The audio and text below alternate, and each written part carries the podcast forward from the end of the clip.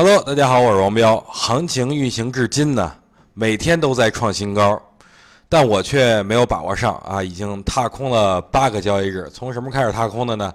就是这个位置啊，最低跌到呃二八四九啊，当时还跟大家说，哎，会跌到两千八百三十点啊，这个其实就差十九个点、二十个点吧，但是呢，就错过了。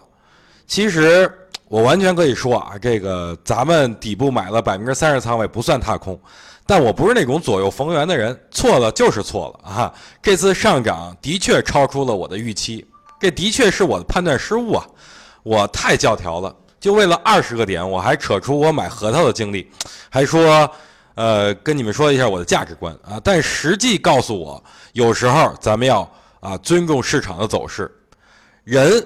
是一个很奇妙的生物，当你一个人认准一件事儿，他就会忽略现实，他会自我催眠。没错儿，啊，我当时就自我催眠了啊。但这个位置已经涨起来了，而且现在面临前期的这个高点，就是这个位置，对吧？那现在 转身还来得及吗？现在上车还来得及吗？这是我这两天一直在思考的问题，所以我给我自己啊制定了一套交易计划。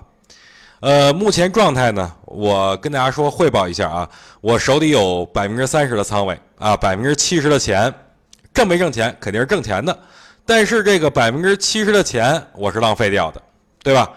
那第一就是上方肯定有压力了，这个压力就是前期这个高点，这高点的位置是七月三十，七月三十号这一天啊，高点的位置是两千九百六十五点，如果有效向上突破。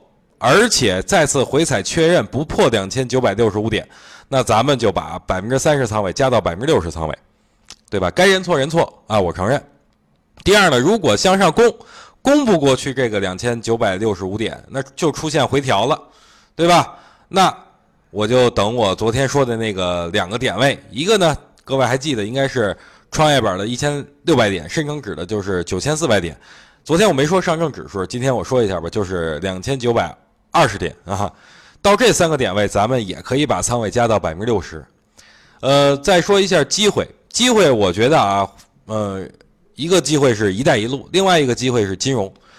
对于一带一路来说，默克尔即将访华，市场有预预期啊，就是德国有望加入一带一路这个大家庭里边。如果德入德国加入了，会带动这个整个一带一路的一个发展。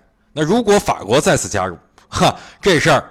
那就没得说了，一带一路可能会啊，就是非常大的这么一个机会，所以一带一路我认为可能有啊这个比较好的布局的这么一个机会。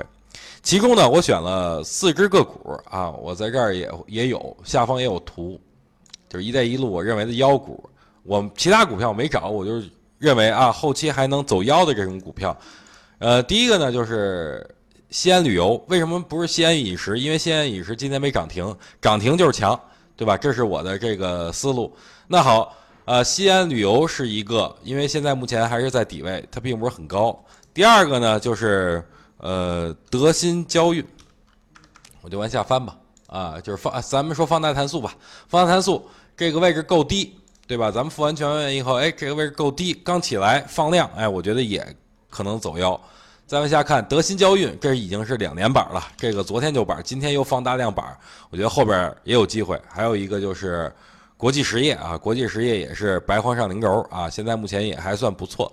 但是呢，这四只股票咱们别又跟十达集团一样哈，好吧？所以仅供参考，不作为推荐，风险自担，责任自负。咱们丑话说在前面，挣钱了我也不收您一分钱，好吧？亏钱了跟我也没关系，我只是。